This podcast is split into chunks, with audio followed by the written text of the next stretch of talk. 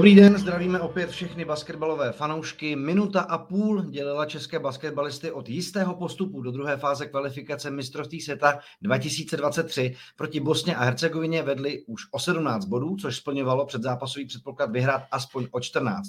Jenže závěr utkání byl dost turbulentní a i když český tým nakonec zvítězil 93-81, postup ještě v kapse nemá a bude o něj usilovat v Litvě. Jak vypadal národní tým po návratu Tomáše Satoranského nebo Ondřeje Balvína do sestavy, co se v posledních 90 vteřinách v Pardubicích vlastně stalo a na čem musí ještě do zářivého Eurobasketu čeští lvy zapracovat. V NBA se zase otevřel trh s volnými hráči a některé už uskutečněné přestupy basketbalový svět dost překvapily. Několik zásadních tradeů nebo i těch zamýšlených zanalizujeme s Honzou Mouchou, autorem YouTube kanálu Basket 101 a naším expertem občasným. Čau Honzo, zdravím tě. Ahoj Jirko, kanál Basket 101 je mrtvý, je to něco jako kariéra Aha. Bena Simonce, sice existuje, ale nikdo ho už fakt dlouho neviděl. Je hodně Nevadí, aktivní. ale já to beru, že tam vznikly tak kvalitní věci, že samozřejmě lidi na to rád nelákám. Třeba tvoje analýza, když jsme u reprezentace, jejich vlastně akcí před olympiádu, nebo když to dělal, tak i to podle mě stojí za zpětný zhlídnutí. Každopádně zdravím všechny posluchače, ahoj.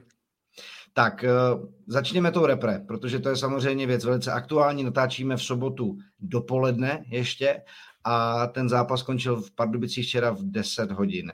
Jak se ti chroustal ten závěr v podstatě? Co, eh, co v tobě jako zůstalo za pocit, protože bylo to vydřený vítězství proti velice fyzickému týmu, momenty, kdy to jako týmově na obraný i útoční polovině vypadalo velice dobře, pak tomu trošku spadnul řetěz, ale ten závěr, samozřejmě asi si možná někteří vzpomněli na duel s Kanadou, že prostě v posledních eh, okamžicích jedno úplně jasný utkání se trošičku zvrtne, tak eh, jaký v tobě zůstal dojem? Ještě jsem to úplně nevstřebal, nebo neschroustal, eh, jak si použil ten termín. Můj první dojem byl obrovský zklamání, ale čím dál jsem od toho, tím víc se to dávám do perspektivy. Trošku mi s tím pomohl i Ondra Motylek na crunch timeu, kdy vlastně se zmínil o tom, že to, že to musíme brát pozitivně. Je to o tom, že ten tým strašně dlouho nehrál spolu v téhle sestavě. Ti hráči všichni uh, mají za sebou dlouhou sezónu a teď dlouhou, dlouhý období, kdy vlastně nehráli basket, že jo, je to uprostřed off-season. Uh, řada z nich prostě není v té game shape, v té herní formě. Najednou si měli během pár tréninků nějak sednout dohromady, takže když to potom všechno takhle člověk dá dohromady a sečte si všechny ty faktory, tak to vlastně nevyznívá tak hrozně, ale to obrovský zklamání z toho závěru samozřejmě, a nejen závěru, ale i částečně i průběhu, to byla ta dominantní emoce u mě. Tak uh, pojďme si vzít jako jednotlivý aspekty. Začněme tím pozitivním, co samozřejmě český tým předvedl zpátky. Japonská podkošová dvojice samurajů, Balvín, Auda. Bylo to znát, Rozhodně to bylo znát, jako když to vezmeme v kontrastu s tou sestavou, která se v těch předchozích čtyřech zápasech té kvalifikace vlastně dávala dohromady. Tak eh, jak se ti to zdálo v, ve vymezeném území, jak moc byl znát Ondra Balvín ať pod oběma kuši vlastně? Mně se tohle vlastně hrozně líbilo. Celkově vlastně ten útočný projev toho týmu v tom halfcourtu se mi, se mi jako strašně líbil uh, v tom, že přesně my pořád máme tu svoji identitu těch uh, dvou uh, bigů, těch dvou pilotů, ze kterých moc neustupujeme a zrovna proti takovému týmu, jako je Bosna, to prostě může a musí fungovat. Hrozně jsme si to stížili tím, že jsme prostě nehráli, já říkám my, ale myslím samozřejmě kluci z nároďáků, že vlastně celý zápas hráli pět proti pěti, postupný útok, což je strašně těžký proti týmu, jako je Bosna. A tam to je vlastně takový to hlavní negativum, nebo to, co mě asi nejvíc zklamalo. My jsme vlastně uh, v tom postupném útoku vůbec nebyli špatný, ale pořád to je postupný útok a pořád to je ta těžší varianta toho, jak hrát basketbal, akor proti týmu, jako je Bosna. My jsme se hmm. absolutně nedostávali do transition, do nějakého přechodu což jako tým se Satoranským, Hrubanem, Bohačíkem i, i, i třeba uh, Jelínkem, to bys prostě nečekal. To, to bys asi chtěl, nebo to jsou ty typy hráčů, který, pro který by bylo asi ideální lítat na té polubovce nahoru dolů a mastit jako moderní basket a, a střílet trojky z transition, pár jich tam bylo samozřejmě. No. A teď, a teď co bylo tou příčinou toho? A ty asi, asi to víš, ale uh, byl to samozřejmě obraný doskok, jo? což to je jedna věc, kterou bys asi nečekal, že, kde budem, že budeme krvácet, když hrajeme velkou sestavu, že jo, Auda, Balvín, Peterka, uh, že vlastně budeme krvácet na obraný doskoku, ale já jsem to psal na Twitter po prvním poločase, Bosna si doskočila více jak polovinu svých netrefených střel. Jo, nech to trochu zaznít, tu větu. Zpracuj to. Víc než polovinu svých netrefených střel si Bosna doskočila. To je strašně moc, no. Jo, a když si je doskočila, tak ten balon třeba šel do zámezí, jo, nebo tam byl nějaký faul. My jsme zkrátka částečně smůlou, ale částečně asi nějakým nedostatkem úplně effortu nebo sehranosti nebo, nebo nějaký uh, intenzity jsme prostě nedost, nedoskakovali ty balóny, nedostávali se do transition a ta obtížnost toho zápasu se už jenom prostě matematicky takhle strašně zvyšuje. My jsme byli plus 15 v poločase, že jo? byli jsme o 15. To mělo být plus 25. Jo? To, to prostě, my jsme je drtili v podstatě v tom, v čem jsme chtěli. A jediný, hmm. co se udrželo ve hře, byl ofenzivní doskok, uh, čímž oni získávali šance navíc a my jsme se okrádali o tu transition. To byl můj pohled, uh, který, který vlastně já jsem měl v poločase. Ve třetí čtvrtině se to malinko zlepšilo, trošku jsme se urvali, ale mluvil si o té nekonzistentnosti, že tomu párkrát spadnul řetěz a to je přesně ono. Jo, zase se vždycky dostali zpátky do hry, uh, ne vždycky jsme se urvali na takový ten pohodlný třeba 25 bodový náskok, kde už se ten zápas mm. fakt jako uh, překulí do nějakého garbage, garbage time, to se prostě nestalo a museli jsme se s ním rvát až do konce, který navíc teda potom uh, nebyl úplně dobrý. Hmm. K tomu konci se ještě dostaneme. Já vlastně bych na tebe rád navázal, protože uh, 24 útočních doskoků měla Bosna. Jo? Já když jsem se na to koukal v těch statistikách, tak mě to šokovalo, protože na ten zápas jsem se koukal jako pár metrů od palubovky v Pardubicích a opticky mi to vlastně jako nepřišlo, jo? protože jak si popisoval, spousta těch momentů pak byla s nějakým faulem, nebo se to třeba někam jako odrazilo. Nepřišlo mi, že to vlastně je takhle dominantní, i když samozřejmě těch útočních doskoků jako tam evidentně jako dost bylo. A, a hlavně jako Bosna hrála strašně trpělivě a ukázněně, což samozřejmě potom eh, je logickým důsledkem toho je, že jako opravdu těch eh, situací na rychlý transition, na rychlý protiútok prostě nebylo moc a hlavně to prostě ty borci nezabalili. Jo. Oni tam, já jsem kousek ode mě byl bosenský kotel, jako klobouk před nima teda, jo, polonahý borci s megafonem prostě a oni, ne, oni ani ne vteřinu prostě nepřestali a podle mě hned za tou lavičkou bosenskou to ty borci věděli, že to prostě nemůžu jako odchodit, jako když to bylo minus 15 nebo 17. Takže proto se v tom zápase prostě taky drželi, i to podle mě mělo jako, um, hrálo svoji roli v tom a a Tomáš Satoranský po tom zápase o tom mluvil. Oni se jako o to kluci fakt snažili rychle hrát. Ale hmm. stálo to strašně sil, bylo tam taky docela teplo a mám pocit, že že e, i když jako ta snaha byla, tak prostě Bosna to vlastně tady těma všema různýma aspektama prostě jako nedovolila, no. Mm-hmm. Jo, jo, viděl jsem tvoji fotku na Instagramu, kde jsi přímo s těma bosanskými fanouškama, nebo respektive jsou tam, stojí tam za tebou, nebo to bylo jako já, mám, já jsem měl v jednom, v jednom uchu vlastně pokyny režie, uh, co se týká jako show v hale, a ve druhém uchu už jsem měl prostě navrtanou dílu z bosenských chorálů, jako myslím, že bych možná dneska nějaký ještě odspíval, protože jsem si je docela jako zapamatoval. Nicméně, no. uh, jako té atmosféře pomohly. A já teda musím říct za sebe, a teď teda basketbaloví fanoušci, doufám, že mě nebudete kamenovat na Instagramu a Twitteru, ale mně teda přišlo, že jako atmosféra to taky trošku jako drhlo, stejně jako jak český tým se trošku rozjížděl, protože se, potom, že se viděl po dlouhé době, tak mi přišlo, že taky lidi přišli po další době na basket a čekali, že to tak nějak jako půjde samo. Občas to bylo tak jako trošku divadelní a i když jako samozřejmě momenty byly, tak taky to nebylo jako úplně řekněme, z těch tribun to, co jsme třeba zažívali cestou do Číny. Jako. Jasně, nevím. možná, že v tom hrálo roli i to, že my jsme vlastně celou dobu eh, vedli a nevím úplně přesně, jestli bylo čitelný pro diváky, že tam je ta, uh, ta hladina nebo taková, takový ten limit těch 14 bodů, že jsme vlastně, že hrajeme vlastně o ten přímý postup. Já úplně mm. přesně nevím, třeba v tom přenosu, a teď se nechci nějak jako dotknout Jirky Leše s Honzou Smetanou, ale Oni to třeba vůbec nezmiňovali v tom přenosu, až asi půl minuty před koncem se o to potřeli.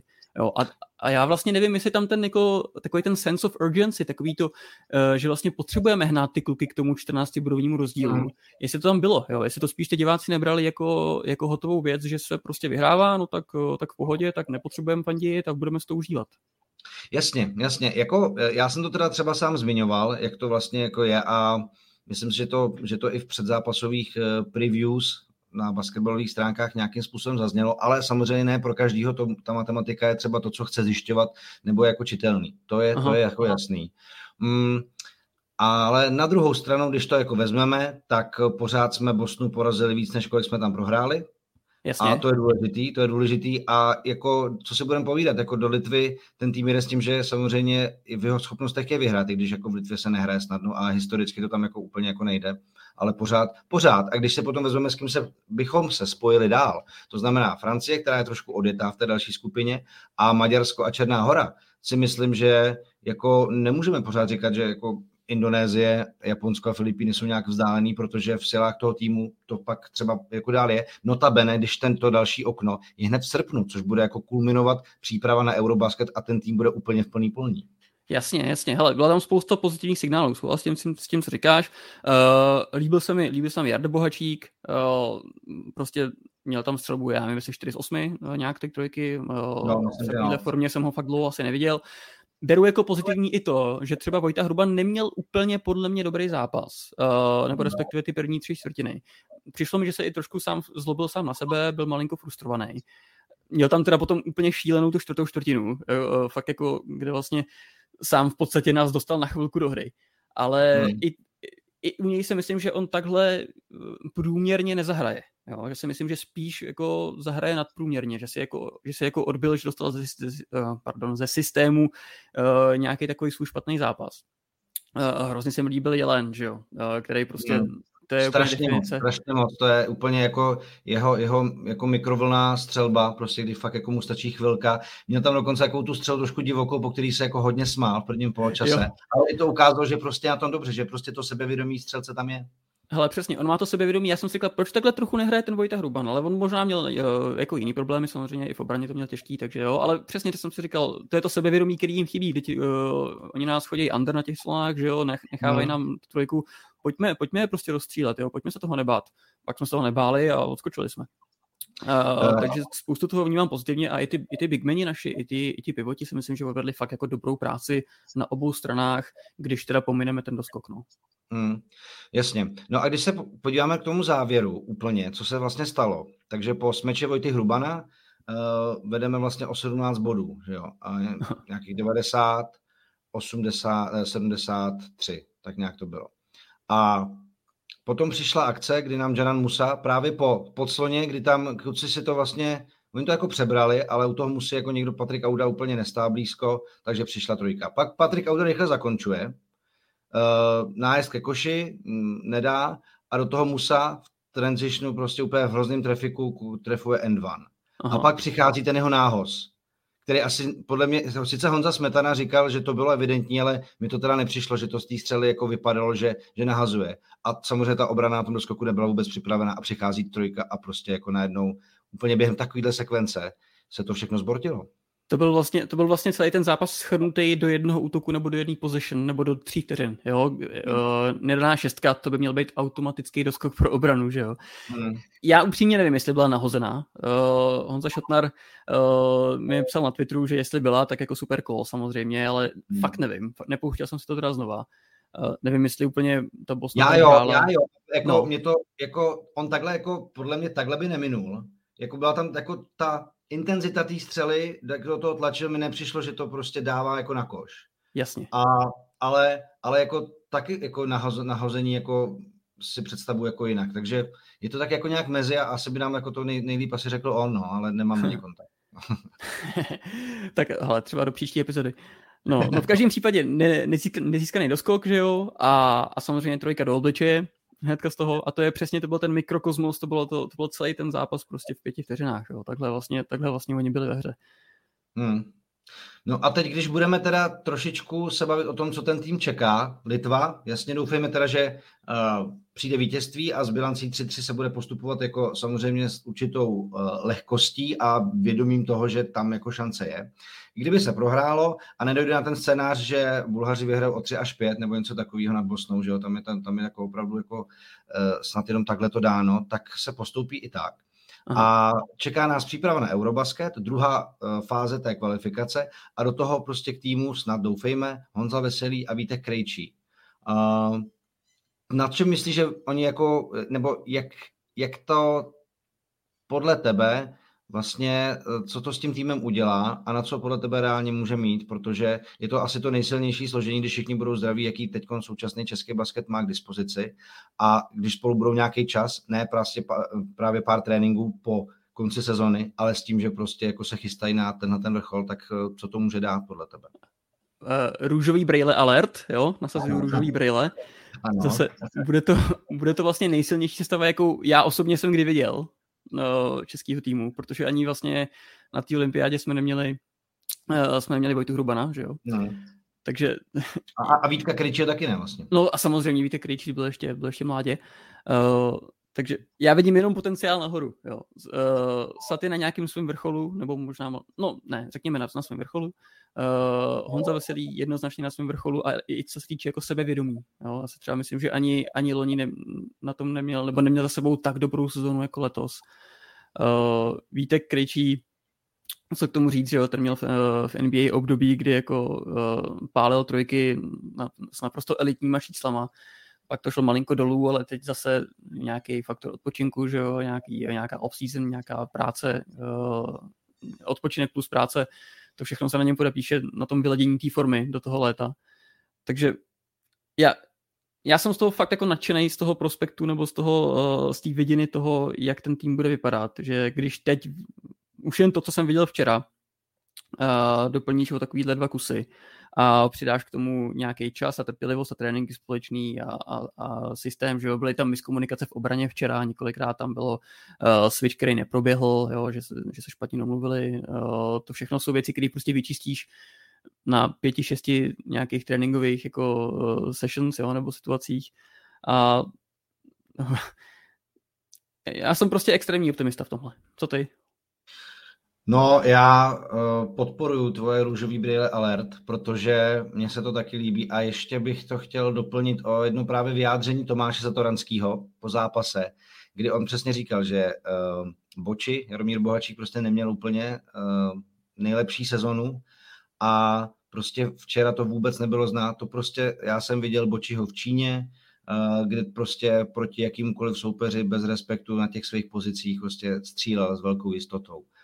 A to je to, o co se ten tým může opřít. O to, o, to, o ty společné zkušenosti a o to, že jim je prostě spolu dobře a jeden na druhého se fakt můžou spolehnout. Já vím, že to zní jako kliše, ale jako ta parta prostě má opravdu za sebou jako neskutečné věci a vidí kam sáhnout, když jako není dobře. A když to, jako fakt, a když to potom jako půjde, to znamená, já se netrápím, já vím, že když nebudu mít ten dobrý zápas, vy Vojta Hruban prostě, pamatuju si, když vlastně převzal kapitánský C, tak ten první zápas jako odehrál úplně v hlavě, mu to strašně šrotovalo a pak prostě Finum nasázel já nevím, kolik to bylo, asi 31 bodů tehdy prostě v té v kvalifikaci. Prostě tak, tak to je, že když to jednomu nevyjde, tak tam je další parta, která mu to nebude jako za A vyčítat a za B se nemusí on cítit blbě, že mu to zrovna jako nešlo, protože to jako na, něm, na něm jako nestálo a prostě přijde někdo jiný. Do toho, když se jako dáváme po návratu jako uh, Davida Jelínka, anebo i to, co dokázal před, třeba proti Litve v Opavě Tomáš Kizling, že tam prostě jako taky ta účinnost jako střelby a jeho jako herního mm, sebevědomí a hmm. rozhledu je velká, tak jako za mě je to paráda. Ondra Sehnal sice včera nebyl tolik vidět, jo, a, a bylo, on to tak psal Ondra Motejlek, že přesně bylo znát, když Saty odešel, ale Ondra Sehnal jako eh, v Německu jako taky jde nahoru, ty čísla nemá vůbec špatný a vůbec bych se toho nebál. Já bych jako, jako některé ty včerejší jako neduhy fakt přičetl té pauze a té nerozehranosti, bylo to na, na, na některých těch jako momentech znát, ale jako já jsem v tobě tým růžový brýle prostě, mně se to, mm-hmm. mně se to líbí a když se jako nestane nic jako zásadního a, a ne, nerozpárá to covid nebo nějaký opičí prostě neštovice nebo já nevím, co může přijít, tak, eh, tak jako ťukám a přijde mi to fajn. No. Ale tohle všechno kvituju a ještě jednu věc dodám a to je jako versatilita uh, toho, toho, toho rostru, té soupisky. Jo, když tomu přidáš toho veselého. My jsme včera, včera třeba viděli to, že uh, velkou část toho zápasu jsme hráli jako obranu v dropu, jo, kde vlastně Ondra Balvín byl hodně schovaný v bedně na tom pick and rollu, hmm. nemuseli jsme úplně nějak jako vylejzat, řešit nějaký switching. Chvilku jsme switchovali něco, uh, ale nebylo to potřeba. Ale teď, když tam přidáš jako Honzu Veselýho, my můžeme jít najednou do nějakého takového, buď to jako tradičního, že jo, Veselý 4, Balvín 5, anebo třeba i do small ballu, jo, kde najednou může, Hruban může hrát 4, Veselý 5 a může mít switch everything, jo, všechno switchovat, no. přebírat, záleží na soupeři, jo. Máme tam strašně moc ty variability, máme tam jakoby ty dlouhý, uh, víceméně silný hráče, který si dokážou jako takový ten positionless basketball hrát vlastně, jo, vlastně je úplně jedno, jestli Jarda Bohačík je dvojka nebo trojka, že jo, je úplně jedno, jestli no, Hruban je trojka nebo čtyřka, jo, jestli je Veselý čtyřka nebo pětka, to je obrovská devíza kor moderním pojetí basketbalu. Uh, pak je to samozřejmě o té střelbě. jestli, jestli si dokážeme vytvořit nějaký spacing v útoku, ale eh, za mě tohle to jsou všechno faktory, které nám můžou strašně moc pomoct. No, já ještě jednu věc vlastně přidám k bránění Janana Musy, protože to byla největší hvězda Bosny, MVP španělské ligy po skvělé sezóně. A já samozřejmě takhle nemám za sebou videokoučing a analýzu toho zápasu a všech těch situací, jenom jako říkám, co jsem viděl v některých momentech, tak na ní byl třeba nalepený Romír Bohačík a ten kluk se opravdu musel jako pro každý náběh na míč jako nadřít, protože jo. prostě tam bylo absolutní plnění toho, my víme, že to je jejich největší zbraň a i když nám dal 16 bodů, i když měl pár otevřených střel a něco prostě po tom pick and rollu třeba se nepodařilo úplně dobře vyřešit, tak jako myslím, že Janan Musa si musel dát jako hodně ledovou koupel, aby trošku jako zrevitalizoval své tělo, který dostalo fakt spoustu ran na cestě mm. míče. Mm. No, a to je prostě taky dobrý, prostě, protože ty, umějí být, umějí být jako fyzický a opravdu jako opravdu ty, ty týmy se s nimi jako i po téhle stránce měřit. Je to tak, je to tak. Tak jo.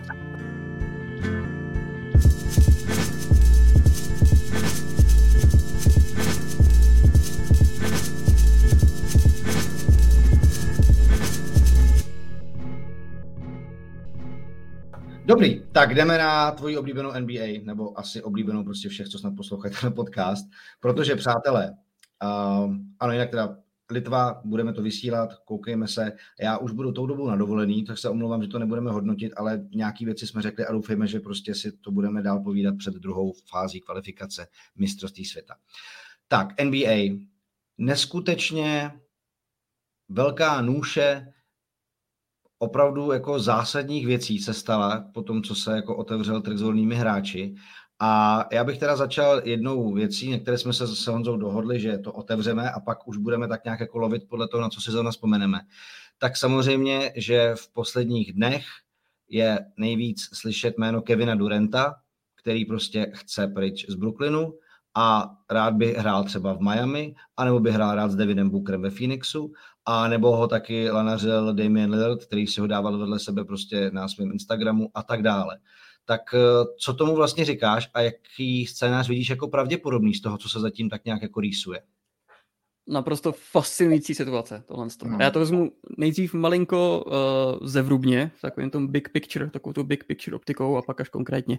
Pro mě tohle je test toho, jakou mocí vlastně vládnou ti hráči v dnešní NBA. Jo. Hodně se o tom psalo, hodně se o tom mluvilo, takový ten player empowerment movement, jo, takový to, že najednou hráči uh, si začínají trošku podrobovat ty kluby a že vlastně si režírují ten svůj osud, jo, že jako manifestují ten svůj, to, to, to, to, kde chtějí hrát a to prostě, to, co oni chtějí být v té NBA. A tohle je ultimátní test, protože Kevin Durant je pod smlouvou na další čtyři roky. Hmm. Jo. A takovýhle hráč, který v podstatě, za kterýho Brooklyn vypláznul hromadu piků. Jo. Uh, ne, pardon, to pletu. O, oni vyplázli za, za Hardna, teda takhle.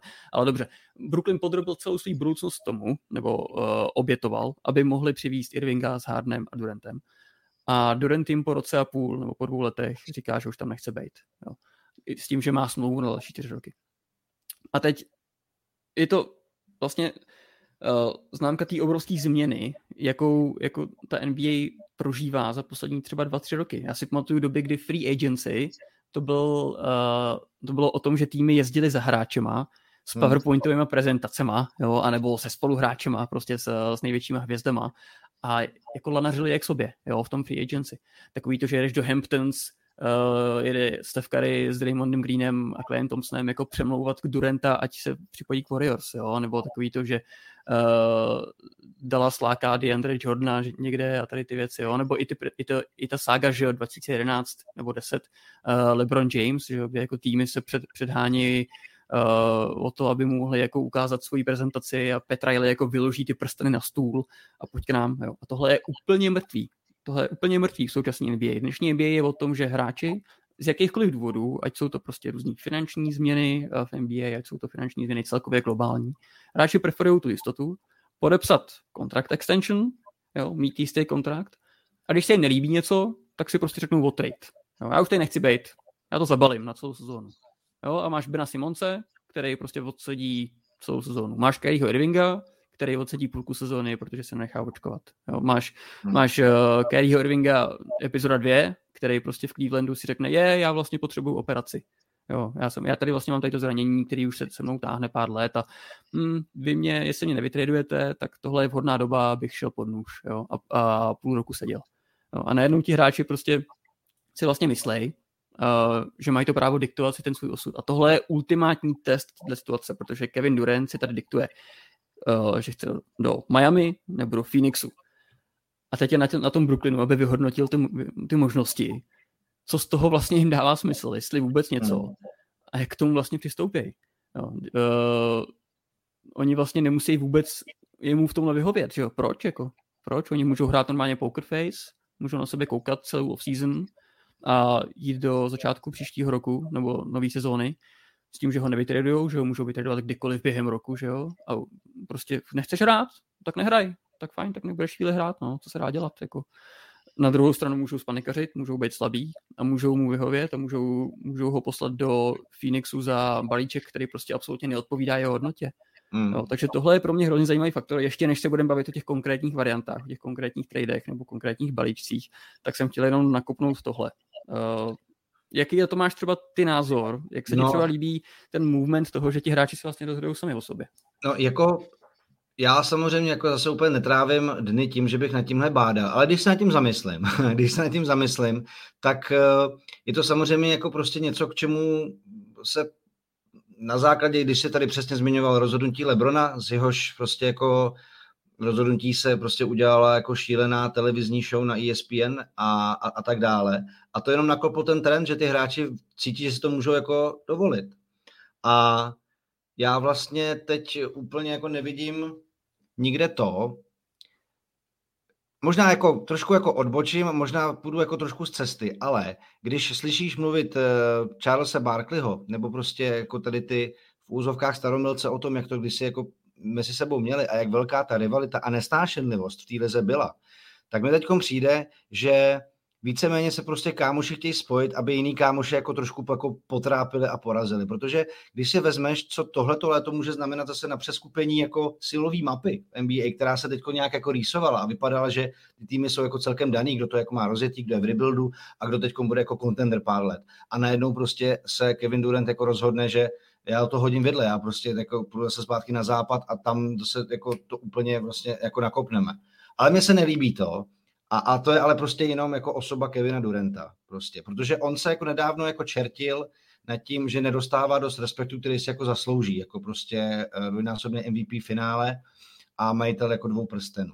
Jenomže, když si vezmeš jako tu cestu, že prostě dobře, tak připojil jsem se k silnému týmu, kterýmu jsem samozřejmě dost výrazně jako pomohl, a, a, a pak si odejdu tady budovat něco, co vůbec nevyšlo. Jako ten, uh, ještě když se vezmu ten jako projekt NEC, co vlastně jako se z toho stalo, taky mi z toho vlastně jako smutno po basketbalové i fanouškovské stránce, protože to je nejvíc nenaplněný potenciál hmm. podle mě jako ever nějakého projektu, který měl být prostě prostě pět prstenů nebo něco takového.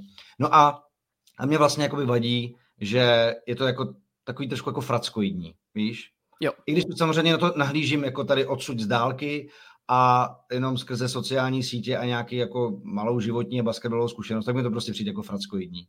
A Jasně. prostě jako Kyrie jde pryč, já jdu taky pryč, já na to kašlu, prostě já chci, já chci hrát s Butlerem a, a Bemem, anebo chci hrát prostě s Devinem. To je jako, kámo, není ti 14 a nevybíráme si prostě na plácku, jako s kým budeme hrát. To je prostě nějaký biznis, ten tým do tebe investoval.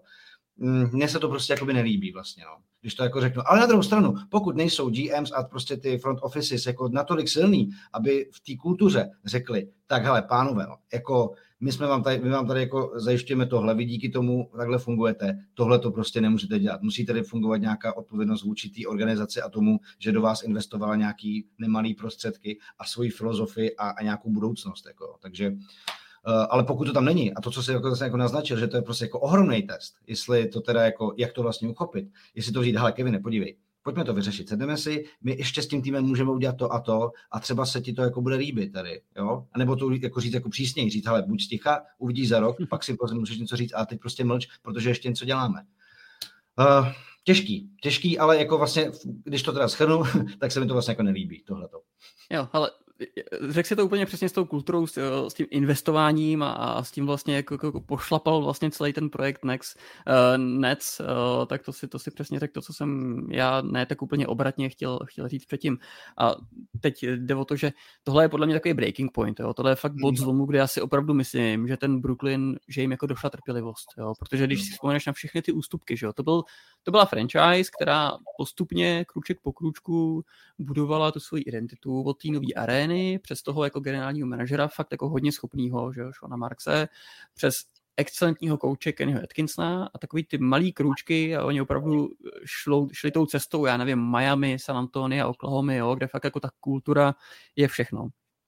Do toho samozřejmě dostali šanci přivést ty superhvězdy, no tak to uděláš, že jo, tak jako neřekneš ne Kyriemu s Kevinem Durantem, ale teď... teď a nebo třeba ještě, ty... promiň, že to skáču no. předtím, že jako na dojezd kariéry Garnet a Paul Pierce, tak jako taky to něco jako nalákalo lehce, že jo, v tom. Jo, jo, jo. A to si myslím, jako docela sexy.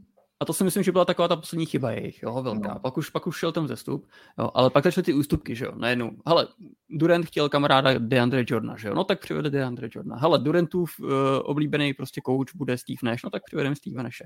Jo, tak začaly ty ústupky a to, že mluvíš, to je i investice obrovská do toho, do toho talentu.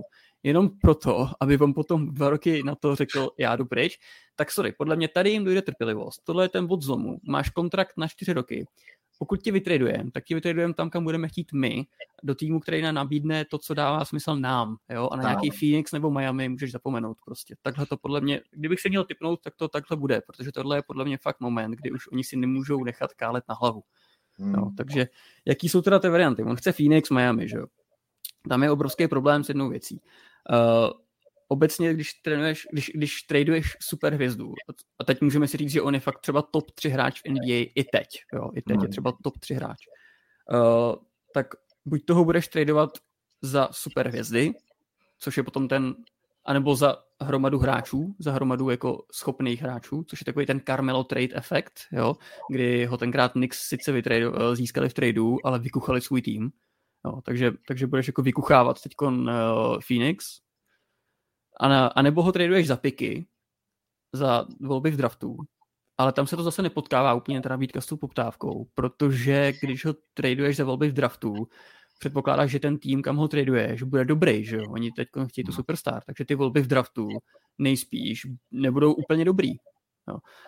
Takže tam úplně ne, nevzniká, jako nepotkává se ta nabídka s poptávkou u toho Phoenixu a u toho Miami. U toho Miami si myslím, že vůbec v podstatě nějaký balík okolo Jimmyho Butlera, nemyslím si, že by, že by stačil uh, pro Brooklyn.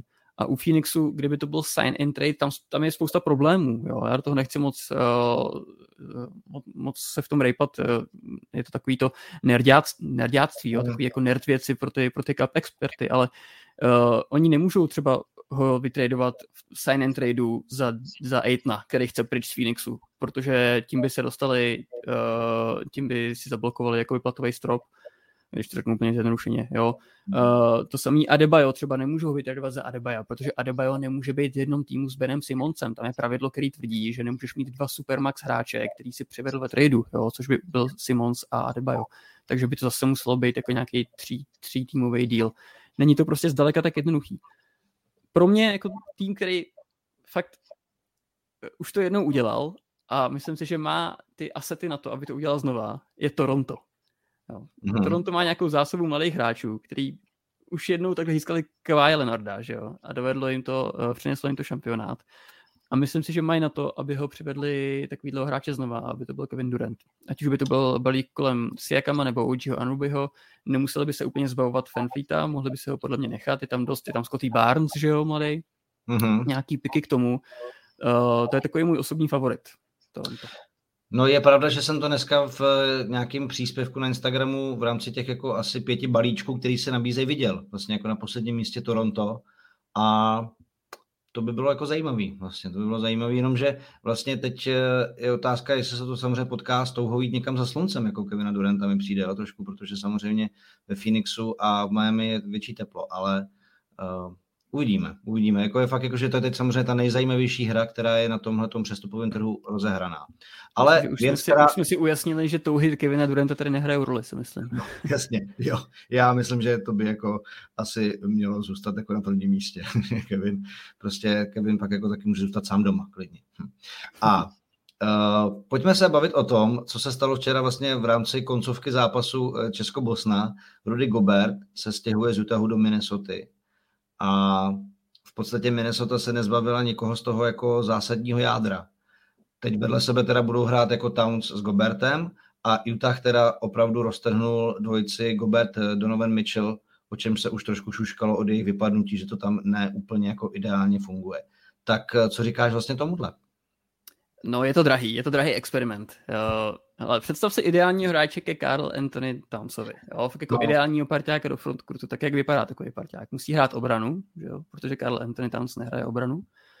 Uh, nemusí nutně střílet, že jo? protože Karl Anthony Towns je podle svých slov nejlépe střílející big man všech dob. A dost jako ne, uh, jistý Němec by asi nesouhlasil, pan Novický, ale ale není to úplně daleko od pravdy. Jo. Karl Anthony Towns je generační talent, co se týče útoku a střelby a skills. Jo. Na to, že je big man, tak má opravdu uh, ty dovednosti na hodně vysoké úrovni. Takže nepotřebuješ úplně šikovního hráče, nepotřebuješ úplně ofenzivního hráče, jo. tak do toho nám Rudy Gobert nějak zapadá. Ale myslím si, že ideální fit vedle Karl Anthonyho Townse je čtyřka, je power forward. Jo. A v tom spočívá tady ten experiment. Oni přivedli pětku, jednoznačnou pětku, no. že jo, Rudyho Gobera a Karl Anthony Towns bude hrát čtyřku. A teď bude to fungovat, nebude? No. To, to, je, to je otázka, kterou si kladou experti od eh, včerejší noci dnešního rána. Jako, no. to, jako dokud to vedle sebe neuvidíme, a když to na papíře vypadá zvláštně, tak jak jsme jako, do, jako viděli se pohybovat tamce prostě eh, v rotaci Timberwolves, tak já jsem fakt jako zvědav, jestli to může fungovat tohle. No. On byl vždycky nejnebez, nejnebezpečnější na pětce, že jo? Vždycky to byl ten důvod, že je to střílející center prostě. To byl ten důvod, no. co, uh, co vlastně otevřelo celou tu offense. Ale když se podíváš třeba na Cleveland, že jo, který loňskou sezónu odehrál v podstatě se třema bigama uh, na palubovce, tak nějak, není to úplně nereálný. Jo? Zase nemusíme se úplně držet toho schématu, jak má vypadat basket, jako podle nějakého moderního pojetí NBA. Možná, že tohle je to moderní pojetí, možná, že najednou, je, uh, najednou bude v módě jako vysoká sestava. Jo? To my úplně mm. nevíme, dokud to neuvidíme. Uh, a další věc je, že úplně rozdílné věci jsou základní část a playoff a tady si myslím, že se bude lámat ten chleba. Podle mě tohle může být klidně dost obstojný tým pro základní část v obraně, protože máš Gobera, v útoku, protože máš Townce, Uh, ale v playoff to je potom to je úplně jiná bestie, že jo? To je úplně jiný, jiná sada problémů, který najednou musíš řešit uh, a není to úplně versatilní, řekl bych, takovýhle duo pod no. Jako takhle, na druhou stranu já chápu tu touhu jako Timberwolves po tom, co si jako sáhli na uh, playoff a nevypadalo to úplně špatně s tím možným progresem a hlavně s tím ještě, jak bude zrát Anthony Edwards. Mimochodem, přátelé, viděl jsem na Twitteru uh, Anthonyho Edwardse, protože já samozřejmě, a to se dobře ví, mám rád i americký fotbal, a Anthony Edwards hodil míč uh, na receivera přes celý hřiště. Ten týpek je prostě neuvěřitelný a já myslím, jako, že po fyzické stránce je jedna jako z největších mašin i současné ligy, takže právě, jsem... že s Edwardsem a, a, a tak dále, jako si myslím, že tam viděli, že právě pro to playoff by schopnosti a zkušenosti a obrana Goberta mohly jako hrát roli. To jsem, to jsem viděl. Tom Brady mu na to napsal, že, že hraje špatný sport, ne? Že by si měl dát americký fotbal. Já myslím, že jako kdyby běhal 110 překážek, tak prostě se dostane na mistrovství to ve finále. Jako to, no. uh, a, a, nebo prostě kdyby šel plavat. Jako prostě to jsou takový ty jako opravdu atletický fríci, který prostě mě úplně všechno jsou ve všem úplně jako geniální. No. Ale takže to jádro je teda D'Angelo Russell, Anthony Edwards, uh, Karl Anthony Towns, Rudy Gobert a pak jako hráči XYZ a tak dál. Ale teď si vem, jak strašně drahý experiment to je, co všechno oni hmm. museli v tom tradu dát. Jo. Museli dát Malika Beasleyho, Patrika Beverlyho, což byli takový nějaký strujci toho jejich úspěchu letos, že jo? Dva docela dobrý obránci, který teda vytraduješ za jako elitního obránce Gobera, dobře, ale ne na perimetru. No. Uh, jejich letošní pick, Walker Kessler, a čtyři další piky, tři, tři z nich jsou absolutně unprotected, to znamená, no. že prostě jenom uh, pure uh, možnost uh, to, že prostě bude za ně vybírat uh, Utah.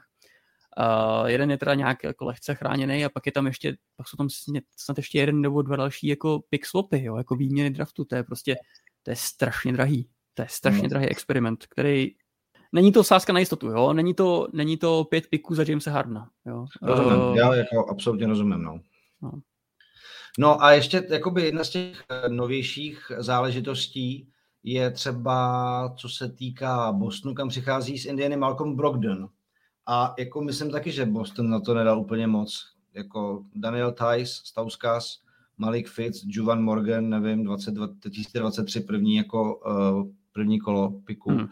Tak uh, a hlavně, když se dostaneme k tomu, o čem jsme se bavili s Ondrou Motylkem v rámci jako hodnocení toho finále, tak to je přesně to, ta věc, kterou Celtics teď potřebovali. To, to, to jedno tělo navíc, který uleví Brownovi s Tatumem a kdo tam jako bude ještě uh, moct jim dát prostě to, co jim vlastně jako chybělo prostě na Golden State. No, Jasně, tak... je, to, je to playmaker, že jo, není to jenom tělo, ne. není to jenom takový to křídlo, který uh, někam hodíš, aby bránilo, jo, je to, je to fakt jako oni, oni si vytečili ten cíl úplně jasně, že jo, nám chybí jeden playmaker prostě, který k těm dvěma letním křídlům a, a té letní obraně prostě tam chyběl jeden další hráč s míčem, boom, přivedli ho, jo, absolutní výhra za mě, absolutní, no. absolutní win, fakt jako v podstatě zadarmo, že jo, za pik, který nebude mít žádnou cenu, protože oni tady ještě dva, tři roky budou na tom vrcholu Bostonu. No jasně, ten pik nemá, říct, to, vůbec, to se vůbec nemusíme jako řešit asi, no. Za, za Daniela Tajse, který už si do Bostonu našel dvakrát cestu, tak si myslím, že nebude se ní vyloučený, že se tam prostě zase za půl roku nějak zjeví nějakým způsobem, jo, přijede autobusem a zase tam bude na tom, na, na té soupisce.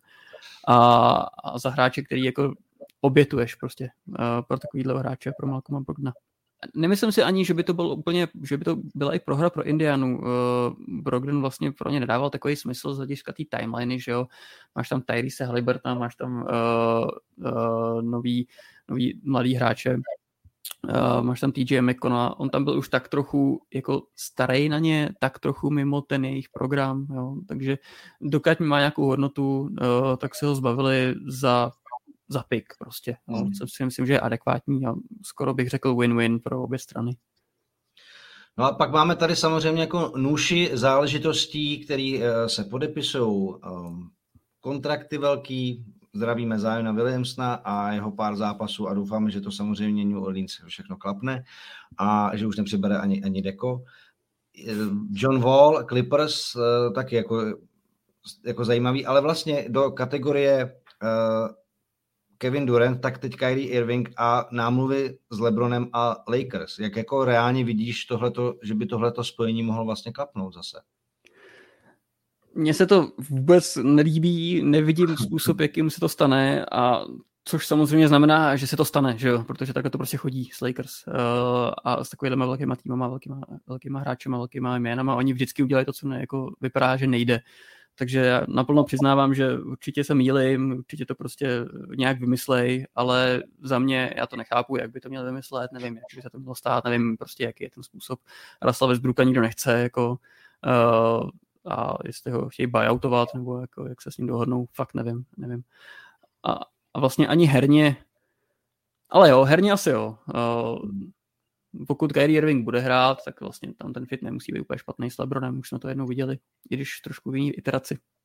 Hmm. Já, když už jsme u těch podpisů, tak zase jo, tady se odráží to, co jsme říkali na začátku, uh, že to, to, co je teď v, v módě, to, co je teď moderní, je podepsat extension a až potom řešit, uh, jestli se chci nechat vytradovat nebo ne. A tam jako spousta těch hráčů, ať už to je Zaklavín, uh, ať, už to je, ať už to je ten Zion, tak prostě podepsali ty svoje extensions, uh, tam vlastně žádný velký překvapení se nekonalo nikde. Uh, ale já bych chtěl slyšet tvůj názor na to, co udělali tvoji Knicks, protože to je takový vlastně největší... Dostat, Honzo, já jsem se k tomu samozřejmě chtěl dostat. Jako. No, no.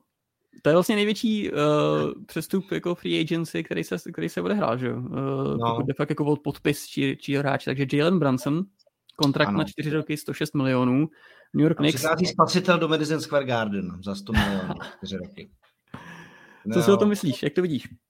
Jako takhle, já musím říct, že když jsem Jelena Branston sledoval, tak samozřejmě jsem z něj jako byl nadšený, ale zároveň se bojím toho, že jeho hra nebude vypadat jako v Dallasu, prostě v systému Nix a organizaci Nix.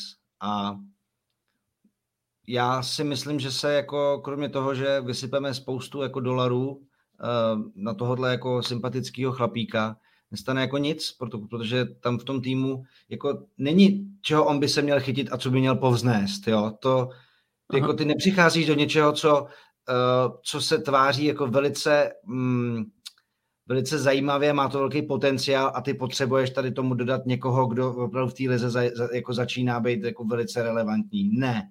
Ty prostě do týmu, který se stal dysfunkčním, kdy máš prostě vyřešit to, že Julius Randle, který před dvěma lety psal, jak prostě má rád New York a jak ty lidi a jak to všechno bude, je nakonec úplně otrávený a ty do tohohle prostě přivedeš hráče, který jako co s tím jako má jako dělat, on jako ještě neměl roli takovouhle, jako to, to je zrovna jako za mě experiment, o kterého se bojím, že jako nedopadne dobře, ale budu velice rád, pokud se pletu, jo? takže jako řeknu to samozřejmě takhle alibisticky, ale uh, já nevím, jako jestli prostě hledali někoho, komu dát 100 milionů, tak nevím, jestli to měl být Jalen Brunson. Byť jako prostě jako tahle ta jeho sezona byla, byla super a je to hráč, který je prostě velice dobrý, ale do, do týmu Knicks asi tohodle, tom, v tomhle rozpoložení ne, no. No, hele, to si řekl přesně, jo. Já, já bych jako Jelenem Bransonem, tyjo, tak uh, prostě hrát vedle Luka Dončiče, uh, krejt mu záda, být ten backup uh, playmaker, no. když Luka sedí, anebo nechávat si vytvářet ty úžasné situace, že jo, 4 na 3, kdy prostě Luka naváže na sebe obranu a vykopne to a teď ty s tím, ty to máš dořešit, jako, tak to je prostě úžasný i pro tvoji kariéru a i jako za nějakého winningu, nějakých prstenů nebo nějakých jako playoff runů, tak prostě zůstanu, zůstanu v Dallasu. Uh, ty negativa, pojmenoval to přesně, jo? on potřebuje tady to prostředí, Jalen Brunson, neviděli jsme ho vlastně jako nějakou možnost číslo jedna.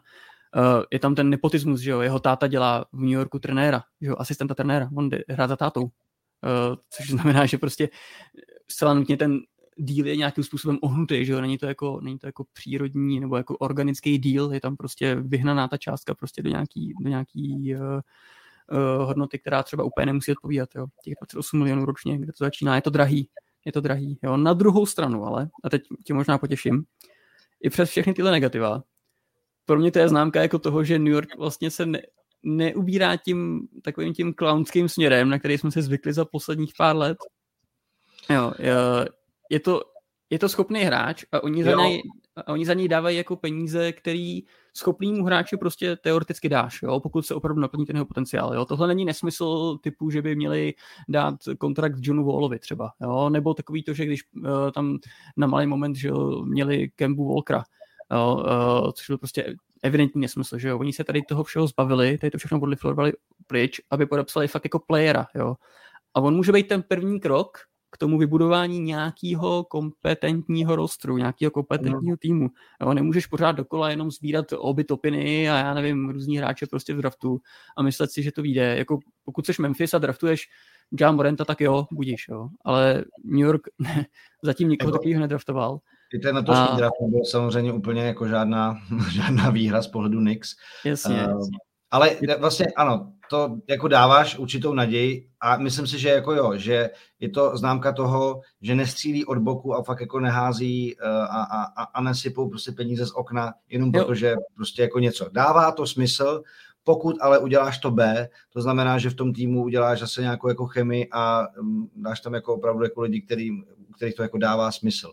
Tak. Um, na druhou stranu je tam ta věc, kterou si taky pojmenoval velice přesně, je úplně něco jiného, když hrajete s Lukou Dončičem, který je prostě středobod uh, vaší hry a prostě je to absolutně geniální hráč, který vám dává i určitý jako sebevědomí k tomu třeba zkoušet věci, které kdyby to bylo jenom na vás, tak neuděláte. Jo? Hmm. A jestli mu to bude fungovat, tak jako to bylo jako v Dallasu, budíš a, vypadá, a, a určitě to může být jako krok něčemu, nějakým světlejším zítřkům, Madison Square Garden, ale jinak je to, je to zase jako experiment, který jako nemusí mít úplně nějakou jako velkou jistotu úspěchu. No. Tak, okay. ale ještě, co to všechno vlastně odstartovalo, třeba jedna z věcí, Dejonte Murray, kdy mě jako vlastně překvapilo, že rebuildující Spurs, jejichž jako byl Murray prostě ohromnou hvězdou a to docela jako slibnou budoucností, tak uh, rebuild bude pokračovat a Murray posil, posiluje Atlantu, což uh, vedle Trey Younga vypadá už jako docela hodně zajímavě. Hmm. Tady se odehrála jako moc pěkná věc, kterou strašně cením. Uh, on to říkal v nějaký tý uh, tiskové konferenci, že jo, kde ho představovali toho Mariho. On říkal, hele, San Antonio se na mě podívalo, řekl si, my prostě máme ještě pár let temna před sebou, jo, pár let těch mládět, který musí prostě se naučit hrát basket. Uh, běž, běž vyhrávat, jo. Uh, my ti tady nemůžeme držet. A tak ho prostě, tak ho prostě poslali do té Atlanty, jo. Samozřejmě je to biznis pořád, dostali za to piky a ano, Uh, ale takový hezký lidský moment, kde fakt jako se ukazuje, že jsou tam ty solidní uh, mezilidský vztahy pořád, uh, na kterých se dá stavět třeba zrovna v tom San Antonio. To mě potěšilo. Fit s Treyem Youngem, teď když vlastně oni odlifrovali ještě toho Kevina Hurtra, že jo, uh, toho střelce, který taky, dá se říct, nebránil, uh, jejich věčný problém byl, že když Trey Young seděl, tak neměli offense, teď mají Dejante Mariho, jo, čili teoreticky boxík očkrtnutý. Uh, jejich obrovský problém byl nedostatek obrany na perimetru, Dejante Murray tomuhle samozřejmě přispívá, jo, další boxík očkrtnutý, takže teoreticky ten fit by měl být OK, Navíc by to mělo i rozvázat trochu ruce uh, Trey Youngovi, kde vlastně pro něj to, že pořád hrál s míčem celý, celou, celou kariéru vlastně, že jo, a celý, celý sezóny v, v Atlantě, tak ano, super, ale do jisté míry to prostě hráče nebo ten tým to brzdí, že jo, nastavuješ si dost jasný limit toho, co zvládneš uh, jako tým uh, z hlediska nějakých výher.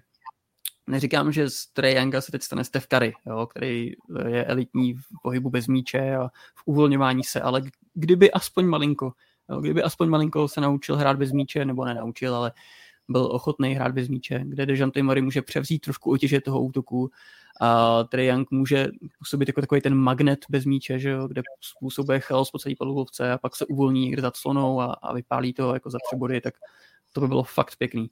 Další no. otázka je John Collins, jaký mají plány s ním. Myslím si, že ho chtěli odli, odli, odlifrovat, nevím, jestli to je aktuální. Jo. Může to být landing spot pro DeAndre Aitna, teoreticky, jehož pořád nemáme vyřešenýho, uh, který vlastně chce pryč, uh, chce pryč z Phoenixu a tam se klidně může stát, že Utah Jazz si řeknou, že nejdou do rebuildu a že zkusí uh, svoje štěstí s DeAndre Aitnem jo, a bude to Donovan Mitchell DeAndre Ayton Uh, stejně tak to může být tady ta Atlanta, nebo jakýkoliv jiný tým, tam se vlastně teď čeká, že jo. Čeká se hmm. na Durenta a čeká se na Aitna, to jsou ty dva velký moves, který ještě zbývají v té offseason, si myslím. No, jako já myslím, že vlastně kdybychom tenhle ten podcast točili třeba jako zítra nebo pozítří, tak se bavíme ještě o spoustě jako dalších věcí, které se mění, protože jako to léto začalo opravdu no. hodně horké a velice brzo. A vlastně mě jenom tak jako na závěr napadá, já jsem nakousl toho Johna Vola do Clippers, Uh, samozřejmě Paul George, Kawhi Leonard, uh, myslí, jako, že se můžou Clippers vrátit k tomu, že kdyby jim tohle jako fungovalo, věříš tomu, nebo si spíš myslíš, že to jako nemá nějak uh, zásadní budoucnost? Ale pro mě, pro mě byly Clippers uh, předsezónními favority na no. příští sezónu ještě předtím, než přivedli Johna Walla. Uh, ani nevím vlastně, jestli John Wall tomu přispívá, anebo naopak od toho spíš jako dečítá. Upřímně nevím, co je to za hráče v tuhle chvíli. Neviděli jsme ho hmm. strašně dlouho ale když se podíváš jinak na tu soupisku Clippers, uh, Paul George, Kawhi Leonard, Norman Powell, Robert Covington, uh, Nick Batum, hmm. Ivica Subač, Reggie Jackson, to je ne- Rodney Hood, který možná nebude teda, dobře, ale pořád je tam ještě Terence Mann, že jo, vzpomeň si, jak mají široký ten kádr. Uh, pro mě jsou Clippers favoriti na titul, pokud bude zdravý Kawhi Leonard a Paul George. Jo. Uh, jo, tak, a John Wall je jenom nějaký bonus, který může a nemusí klapnout. Hloubka jejich soupisky je jako hrozivá, bych řekl pro soupeře. O to víc, hmm. když třeba vezmeme, že Gary Payton z mistrovských Warriors se dohodl s Portlandem a podle hmm. mě jako třeba hráč jako Payton mně se strašně líbil a jako třeba na obraný polovině to je, to je jako zvíře, takže mm, je to jenom třeba jako zase jedna z takových věcí, které nevypadají tak zásadně, nebo není to nějaký jako hvězdný jméno, ale, ale přijde mi, že třeba Warriors jako tenhle ten kluk může jako trošku chybět v určitých momentech. No to je vůbec zajímavé, protože jim odešel i Otto Porter, že jo, ale hmm. ono to bylo tak trochu na snadě nebo na spadnutí, jelikož ten eh, kádr začíná být extrémně drahý, jo. No, Golden State Warriors, kdyby ho, kdyby ho, no jasně, tam už bylo přes 300 milionů uh, jsou s tou daní a se všema těma jako penálema a kdyby ještě měli podepsat uh, vlastně toho Garyho Paytona, tak on i kdyby dostal kontrakt asi na 9 mega, nebo ten, co dostal, tak ono pro ně by to bylo snad to jako přes 50 mega, jo, když sečteš ty penále, prostě to bylo jako naprosto, naprosto nere, nereálný. Navíc to mají ty mladý kluky, že jo, Moody, Kaminga, uh, takže Warriors budou i bez Peytona a i, i bez Portra si myslím pořád tak nějak nahoru, nebo ne, se úplně jako nezhoršejí, podle mě teda. OK.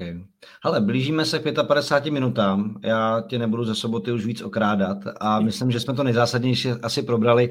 Pak, pakliže se ještě něco urodí, což je dost možný, mluvili jsme o tom Andre Aitnovi, uh, u kterého je to na spadnutí, tak se během léta třeba ještě nějak spojíme a probereme tyhle ty záležitosti. Souhlasíš, Honzo? Ale vůbec jsme se třeba nedotkli Philadelphia, jo, která dává dohromady uh, Retro Houston uh, z, hmm. ze sezóny dva roky zpátky, ale jasně, já souhlasím s tebou, necháme to na Indy. Ale no tak Philadelphia zrovna tam jako Joel Embiid říká, že přesvědčuje uh, front office, aby jako vzali Kevina Duranta, že jo, samozřejmě, že ho hrozně chce u sebe v týmu. No, tak vidíš, tak to je třeba téma na příště. jo, protože je toho prostě strašně moc. No a jinak, přátelé, samozřejmě během tohohle léta se uslyšíme taky, až se bude blížit Eurobasket. A já si pohrávám s myšlenkou, jestli neudělat třeba před Eurobasketem první živý basketbal fokus, že bychom se někde sešli, probírali takhle chytře věci, aby vy byste se třeba mohli i doptávat a udělali bychom si takový jako hezký basketbalový sezení plný mouder. Přišlo by ti to OK, třeba to by Honzo? Uh, pro mě určitě. Pro mě jako pana učitele na prázdninách a zároveň asistenta trenéra, který má teď off-season, tak naprosto ideální timing. To je vlastně pravda, to jsem, to jsem úplně zapomněl, že ty vlastně si zaháčkovaný ve slunetě, takže ten basketbal one on one na začátku byl trošku ústřel. No. jo, jo. Dobře, takže Honza prostě tady uh, vrchní analytik Slunety Ústí nad Labem. Tak dáme si vědět, každopádně vy nám dejte vědět, o čem byste se třeba chtěli v rámci dalších Basketball Focus podcastů bavit, na koho se třeba zaměřit, co víc řešit. Jsme tomu otevřený. Já jsem vlastně na Twitteru dával ještě anketu, jestli máme dělat Basketball Focus častěji a že bych to jako dělal každý týden do příští sezony a asi 80% lidí z těch několika desítek, co tam hlasovali, řekli, že jo, takže já od příští sezóny si to beru k srdci a budeme vymýšlet témata a budeme se bavit o basketu každý týden. Takže to jim tak jako slibuju za sebe. No a Honzovi díky, každopádně užij se léto, tedy prázdniny, pane učiteli, a dáme si vědět, co dalšího se urodí, o čem se pobavíme. Souhlas? Taky díky moc za pozvání, užij si dovolenou a všem posluchačům čau. Jo, a prosím vás, jestli jste slyšeli během podcastu nějaké pískání, tak samozřejmě jsou prázdniny, hlídám děti a ty si dole hráli ze psem, takže to byla asi jeho hračka pravděpodobně, takže to nebyla chyba jako nějaká zvuková vaše nebo naše tady jako nahrávání. Jo? Dobrá, díky. Doufám, že jste se bavili u Basket Focus podcastu. Samozřejmě poslouchejte i všechny další naše podcasty na webu čtsport.cz. Užijte si léto a před Eurobasketem určitě uslyšíme. Mějte se hezky. Ahoj.